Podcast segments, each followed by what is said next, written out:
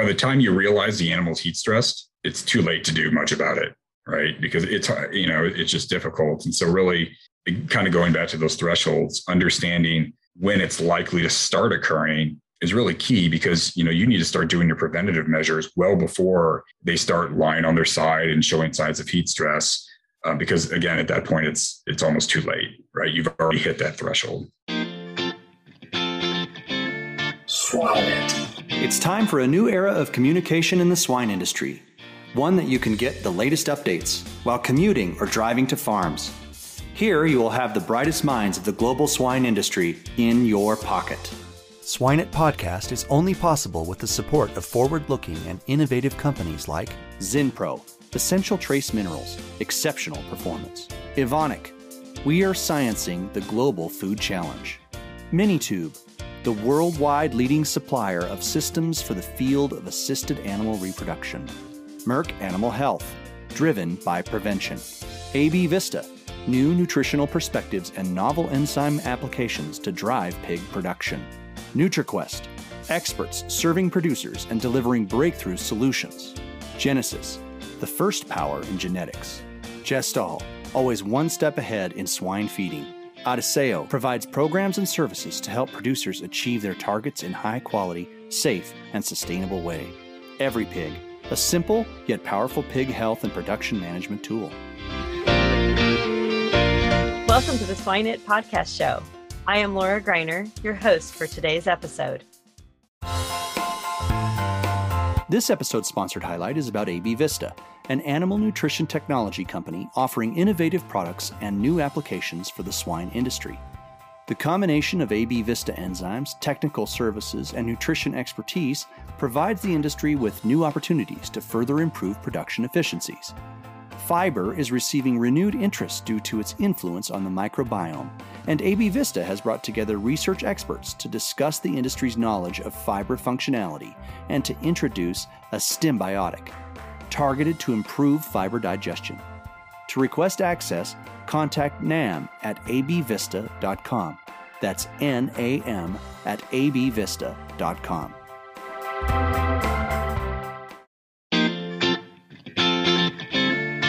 Hello, everyone. I'm Laura Greiner with SwineIt Podcast. Today, with me, I have uh, Dr. Jay Johnson, who is a research animal scientist. How are you today, Jay? I'm doing good. How are you, Dr. Greiner? I'm doing well. Thank you. Well, if you wouldn't mind maybe giving just a brief introduction about yourself to our audience, just to help them understand a little bit about who you are, that would be great. Sure. Um, so yeah, I have a background as an animal scientist, um, primarily specializing in stress and nutritional physiology. Um, I've worked with a variety of livestock species, um, beef cattle, dairy cattle, but primarily my focus um, is on swine. Um, we look at things like prenatal stress as well as postnatal stress, primarily focusing on on heat stress and what are some of the negative outcomes of heat stress and what are different ways that we can actually mitigate it through the use of either management practices, um, technologies, or different nutritionally based strategies. Mm-hmm. mm-hmm. That's very interesting. I know when I travel around, that's probably one of the biggest topics I get asked a lot of questions on is, is heat stress. Certainly in the US, we deal with our seasonal heat stress. Um, in other parts of the world, they're dealing with it many more months or all year round. So, what would be some current topics that you're thinking about in terms of heat stress or what kind of pops into your mind when you start talking to people about their concerns? Well, you know, some of our focus really has been on the more sensitive populations of swine, um, particularly looking at you know the lactating sows. Um, we have some current work going on looking at different cooling technologies we can use to help mitigate some of that heat stress, um, cooling pads, for example.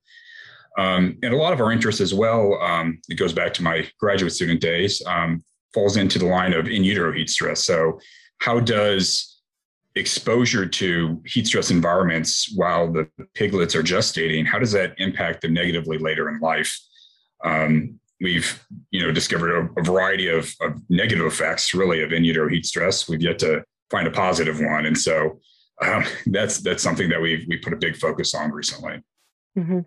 What would be some of the traits that you see? I think in the past I've heard discussions around even stature type and certainly potentially efficiencies, but just to kind of help clarify what are you currently seeing in terms of in utero issues with heat stress? Sure, sure. Um, well, yeah, you, mentioned stature type, so that's actually one of the one of the classic um, effects of in utero heat stress. Back in the 1950s, they were observing in, in rodent models um, where they'd have you know reduced limb size, so arms and legs, um, uh, decreased head size, um, and so these were some of the what some of the first things we saw with in utero heat stress. In terms of our of our pigs, um, we see things like reduced feed efficiency, decreased growth rates. Um, we've seen issues with boar um, sperm quality and quantity. Um, we've observed recently some differences in immune function. So um, our in utero heat stress pigs actually um, are more sensitive to some of these innate immune challenges. They they have a much greater inflammatory response. Um, we've seen things like altered body composition, reduced meat quality, and and really, if, if you can name a trait in a pig, we've probably observed a negative effect, unfortunately. Um, yeah.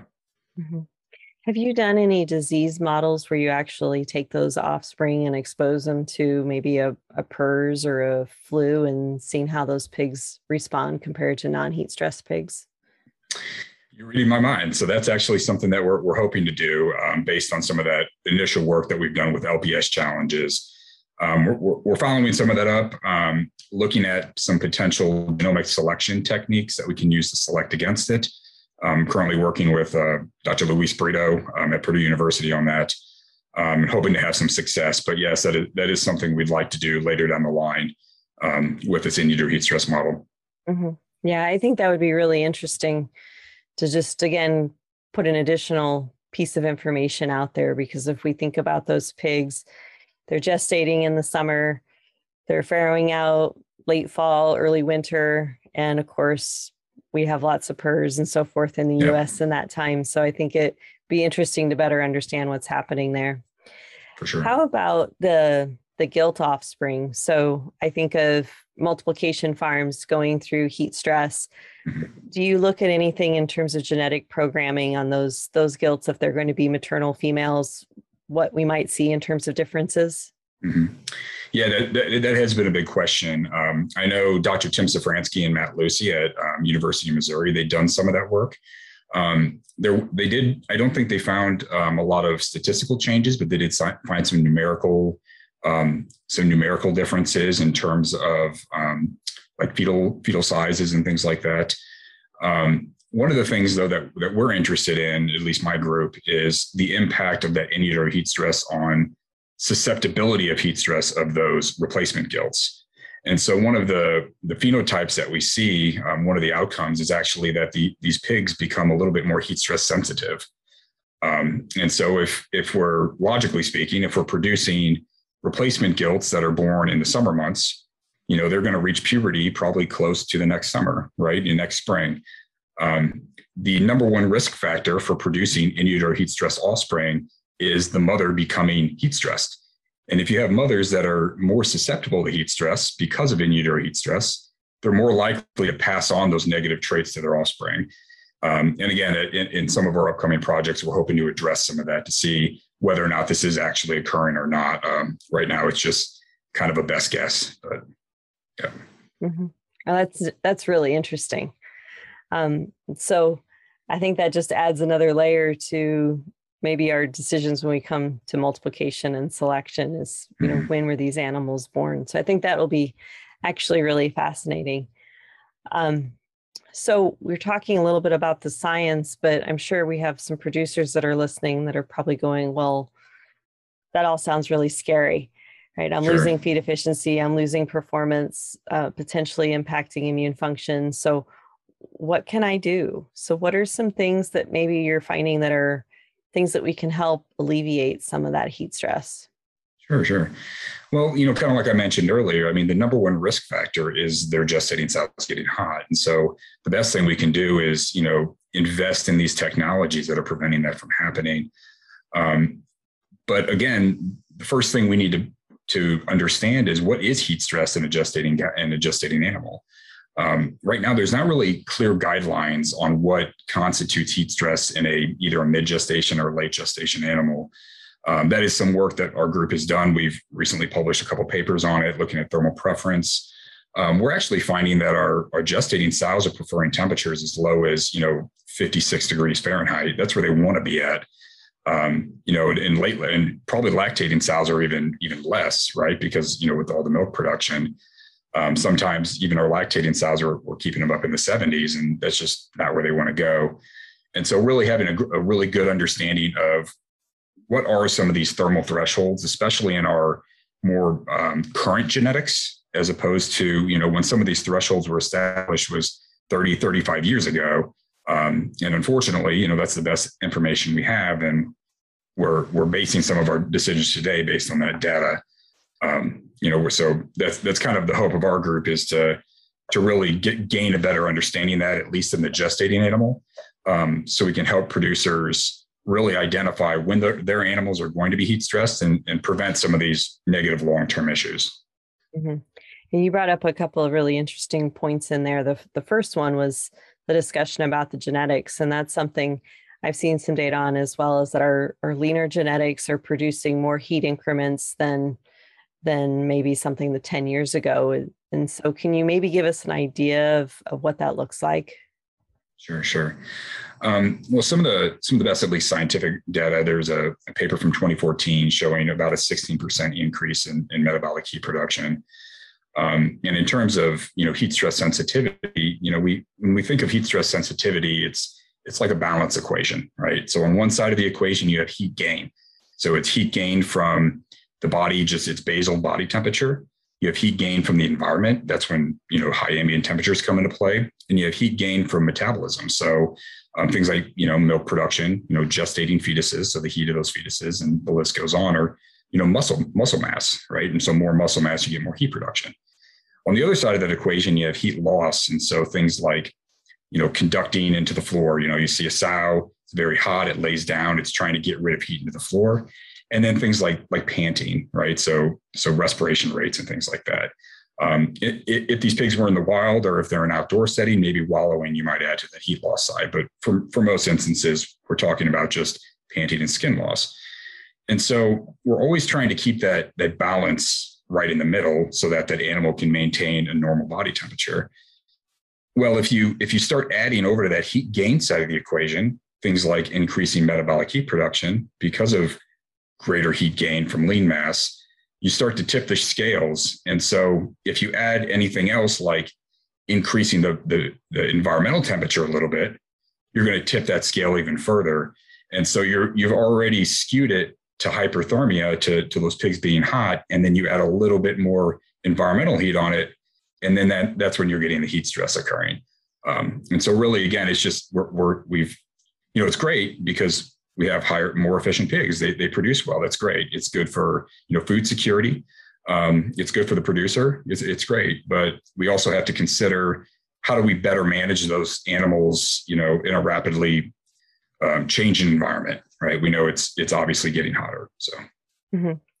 yeah. The other part of that, and maybe we should take a step back, is really defining heat stress. So, um, I've talked to some scientists where oh, we turn up the barn temperatures and maybe they reduce feed intake for mm-hmm. you know mm-hmm. a half a day to a day but then they adapt very quickly sure. so there's always that argument well is it temperature is it temperature and humidity is it duration and then what does adaptation look like? Because we know there is some eventual adaptation. It's, it's not 100%, but there's some mm-hmm. level.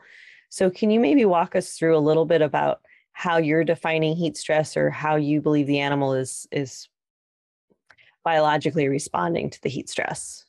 Sure, sure. Well, I, I think if you start at the beginning of that, right, it's it's you know what is heat stress versus what are we actually measuring? So stress is what's being imposed on the animals. So the the ambient temperature, right? That's the stressor being imposed. When we're measuring things like feed intake, uh, body temperature, and things like that, that's that strain response. That's its animal's response to the stressor. And so, what we're really thinking of when we're thinking about heat stress is heat strain in reality. Um, and it, know, I, I've seen this too, and I'm sure I've been guilty of this as well. Right? It's it's hot out. I feel like it's hot, and so oh, the animal's hot well, in reality, if, if we're trying to define heat stress, we, we really need individual animal measures of how they're responding to that heat stress, right? You get a you know, you might have a room that's, you know, 90 degrees and you have maybe two pigs of the same size, but they, they might actually respond a little bit differently to that 90 degrees Fahrenheit. And so one might have a really big strain or stress response, whereas the other one doesn't. Um, and I think that's where some of these newer precision technologies are going to really help us here in the future. You know, um, partnering with you know these these computer scientists and these engineers that know a lot more, obviously, than than I do. Um, and and how do you measure these things on an individual animal basis to really help us define you know, what is heat stress and when is it actually occurring in our animals in a real world situation, um, as opposed to simply relying on the on the dry bulb temperature, right? So, right. yeah. Right. What about um, using thermal cameras? So I've heard some people mm-hmm. talk about, particularly in as lactation or gestation barn, walking through with thermal cameras to detect which animals might be the hottest. So you know, increased drip coolers or those or not drip coolers but you know dripping mechanisms over those animals versus others. Is that a, a fair measurement something our producers can do today or does that really not give us the information that we need? I think it depends on the question you're asking. So if your question is has there been a large change from what you consider baseline um, then yes, I, I, think they're really good at answering that question. Yes, there's been a large change. Maybe maybe I need to look at other factors that indicate that that animal is suffering from heat stress. If you're looking to use them as a way to actually predict that that animal its body temperature, its internal body temperature is high, um, I have some doubts. Just because skin temperature is so linear cor- linearly correlated with ambient temperature, the environment impacts skin temperature quite a bit um, think about it. You know, if you were there's a, you have a hot tub, right? You put your arm in the hot tub. Your arm might be 105 degrees Fahrenheit. That doesn't mean your body's 105 degrees Fahrenheit on the inside, right? So you, what they're you're looking at a relative change from baseline, which could be informative if you bring in other measures. Um, if you're using it as a direct indicator of what the core body temperature of that animal is, um, I think you you may have some issues, right? Mm-hmm. Yeah. Yeah, that's a good point. Um, and I think that's something we need to consider because again, people are trying to to find ways to implement new technology. So the camera technology in particular, the, there's been discussions about using heat signatures for lameness, sickness. Mm-hmm. You know, so heat stress would obviously be one of those that people might be thinking about um, to find some way to implement it into the barn quite rapidly and have some maybe computer control, right? If they recognize the heat signature is moving up, increase misting or something like that. Um, what about just in general, if we think about heat stress throughout the day, is is an animal experiencing the same amount of heat stress in the morning as they are in the afternoon? And how do we mitigate just even a daily difference in heat stress? Yeah, that's a that's a big question that comes up, and you know something we try to address in our research. We we always use even in controlled settings a, a diurnal pattern, um, so to, to mimic a, a normal day. Um, you know, I, I, think the obvious answer is that that yes, as it gets hotter in the barn, the pigs are going to suffer from heat stress more. Um, interestingly, what we found is that sometimes the ambient temperature in the barn isn't necessarily predictive of that animal's body temperature sometimes. Um, we find that, you know, even if we do a very controlled heat stress, you know, at 2 p.m. in the afternoon when they've been exposed to very high heat stress, yeah, their body's high, but then you start to cool it down. And by about 7, 8 p.m., their body temperature actually gets much higher than at the peak. Um, and if you look at the behavioral data, um, we actually find that it's really highly associated with just increased feed intake. Okay. Um, and so they're they're you know they're not eating, they're they're using behavior, they go down, and then all of a sudden they eat and it's super high again. Um, and so that's kind of where you know I would I would suggest you know using multiple input measures to identify when an animal is actually suffering from heat stress. Because if you were to plot that animal's body temperature over a 24 hour period and say, I'm going to say body temperature by increasing ambient temperature, you might actually get a negative slope and say, oh, well, when it's hotter out there, it actually got cooler. So this is a really tolerant animal. Well, that's just because at 7 p.m. it ate a bunch of feed. It got really hot, and it actually looks like at, you know, at 70 degrees, it's super hot, and wow, it's heat stress at 70. Um, but if you didn't have that, you know, that feed intake data or behavioral data, I know there's, you know, folks are implementing cameras in their facilities. Um, you wouldn't you wouldn't know that. So that's that's why, at least, and I know a lot of people their research we try to use a very multidisciplinary, you know, many measures to address this issue because you know heat is a is a multi-disciplinary heat stress is a multidisciplinary type problem that needs a lot of people to address it. Mm-hmm. Mm-hmm. Yeah. Yeah, and I, I think you bring up a good point. At least I know in the barns, we always talked about two o'clock being the hottest part of the day, but even within the barn, really the hottest part of the day was between two and 5 mm-hmm. So after the sun was starting to lose its intensity, we still, in terms of monitoring for heat stress, it was actually later in the day. So, um, and that was well before the animals would get up and eat. So you're yeah. you're absolutely right. It's people understanding how that the shift in the temperature and, and how that animal responds to that heat stress is going to be critical mm-hmm. to just managing her daily comfort. Right, we're not even talking long term, just day to day comfort. Yeah, and, and and and on that is you know by the time you realize the animal's heat stressed, it's too late to do much about it right? Because it's uh, you know it's just difficult, and so really, kind of going back to those thresholds, understanding when it's likely to start occurring is really key because you know you need to start doing your preventative measures well before they start lying on their side and showing signs of heat stress uh, because again at that point it's it's almost too late right you've already hit that threshold so mm-hmm. Mm-hmm. Um, anything else you'd like to share with our group about heat stress you know, I, you know, I just obviously it takes a it takes a, a multidisciplinary team, I think, to, to address the issue. I, I try to reiterate that quite a bit. I know in our research we use all sorts of you know different measures between behavior and nutrition and physiology and all that. Um, and I, I, definitely see that happening, especially on the research side of things, where you you get all these groups of people working together. Um, and, and I also think too, you know, getting out of getting out of your lab and going on farm and talking to some of the swine managers um, and seeing what their problems are, are, are also very key to to helping us solve some of these problems too. Um, so I would encourage any any research that are doing this, and I know many of them do, to to get out into the facilities and to to talk to some of these these uh, swine farm technicians and managers and really see what issues they're seeing on a daily basis. Mm-hmm. I know certainly in some of our newer boar studs, they're putting in air conditioning units to obviously try to mitigate the negative impacts of heat stress on sperm production. Do you see that happening in the sow farms? The ones that I've been to, I mean, of course, I'm in the northern Midwestern area. Um, I, have not seen that. I've seen um, I've seen, you know, pretty good indoor ventilation systems that have worked. Um, but again, you know, our, our heat stress threshold, especially with our current genetics, sometimes when it gets really hot, they just still can't keep up. Um, unfortunately, at least in the ones that I've been able to visit. So, mm-hmm. yeah. Yeah, that's a very good point. Yeah. So I think you brought up some very good points today, particularly in in helping us recognize that when we look at heat stress in the barn, today, most of us would say, you know, we're addressing the situation as it's occurring. We know every day we know that heat stress is reducing growth performance, impacting feed efficiency, um, and doing those immediate things that we would anticipate, potentially even causing some increase in mortality if the animals are not adapting and, and handling the stress well.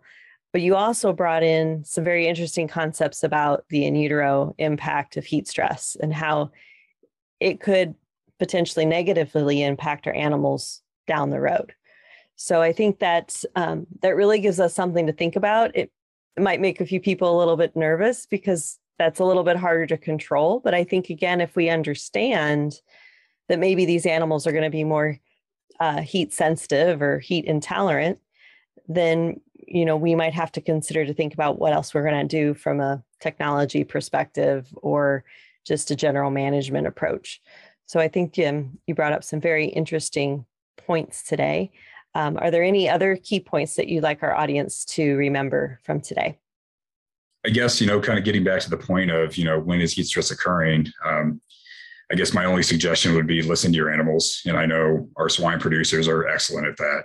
Um, and so just just listen to your animals, you know, be sure that you're identifying what is their baseline, how do they normally act versus you know, how are they reacting to the different environmental conditions? And, you know, I, I definitely think that's the first step and probably the main step in, in preventing some of these issues that I, that we were describing, like in utero heat stress and so forth. Mm-hmm. Mm-hmm. Perfect. It is time to our famous three. When it comes to the health of your herd and your bottom line, no guts means no glory. Lawsonia and Salmonella are two bacteria that work together to destroy the microbiome of a pig's gut, which can slow average daily gain. Only vaccinating against one can leave profit on the table. Protect against both with Porcilis Ileitis for Lawsonia and Argus SC-ST for Salmonella. A productive herd starts with a healthy gut and a healthy gut starts with Enteric Health Solutions from Merck Animal Health. Learn more at buildahealthygut.com.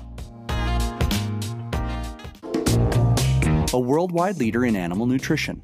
Our company offers specialized technical support for nutritionists, veterinarians, and other animal production professionals. Our portfolio of programs and services include a wide array of high performing feed solutions, such as essential nutrients, palatability, feed preservation, mycotoxin management, and health by nutrition. To learn more about our company, visit us at www.adisseo.com. For knowledge and news from the global swine industry, access our partner, thepigsite.com. Well, Jay, as we kind of wrap up our time together, as you know, we like to ask our guest speakers a couple of questions that everybody gets asked. Sure. So the the first question I'm going to ask you is, what is your favorite swine resource book? Well, there, there's several that I go to, but I, I probably say the the one I go to the most, um, just in some of our nutrition based research, is the NRC. Um, yeah, I I probably see that at least twice a twice a week, if not three times a week um, just checking things, helping my students with diet tables and things like that. So, yeah. Yeah, that's a pretty common common yeah, swine resource. I would book. say so. Yeah. yeah. How about something that's not swine related? Is there any sure. books that you'd recommend to our group? Yeah, there's a there's a really good book. Um, you know, I, I, think it's written for more of a general audience, but it's uh, called "Why Zebras Don't Get Ulcers." It's by Robert Sapolsky. He's a stress physiologist, and it really helps you know, it really helps describe some of the stress response processes that are occurring um, in a way that I think many people can understand. Um, it's a it's a book that I give to my students when they come in the lab right away. So you know, read this, and you know, it, it, it's an interesting read. It can be entertaining. Mm-hmm. That is very entertaining. I'll have to pick that one yeah. up. I, yeah. I, love the title, at least. It, yeah, it's it's, it's certainly good. catching. Yeah. Lastly, um, we like to have you think a little bit about somebody or a couple of people that you feel are successful in the industry and you can define that however you want. Um, but when you think about those individuals are there any key characteristics or traits that stand out to you that that help has helped them be successful? I think the key trait is really the ability to bring together people from different backgrounds um, to address issues right? You know the ability to identify good collaborators um, people that are going to help advance the research and advance the knowledge to help the swine industry. Um, I've seen several people in, in the industry in both research and, and otherwise that have been really great at that. Um, and, and, that's something I really admire about them. Mm-hmm. Mm-hmm. Yeah. That's a very good characteristic to have. Yeah. Absolutely. Well, again, Jay, I do want to thank you for your time today. We greatly appreciate having you in to give our uh, listeners a little bit of information on heat stress. Um, for those of you who are listening, um, this is Dr. Jay Johnson. I'm sure he would be happy to entertain any questions that you may have via email um, down the road on heat stress. So, again, Jay, thank you for your time today. thank you. I appreciate you inviting me.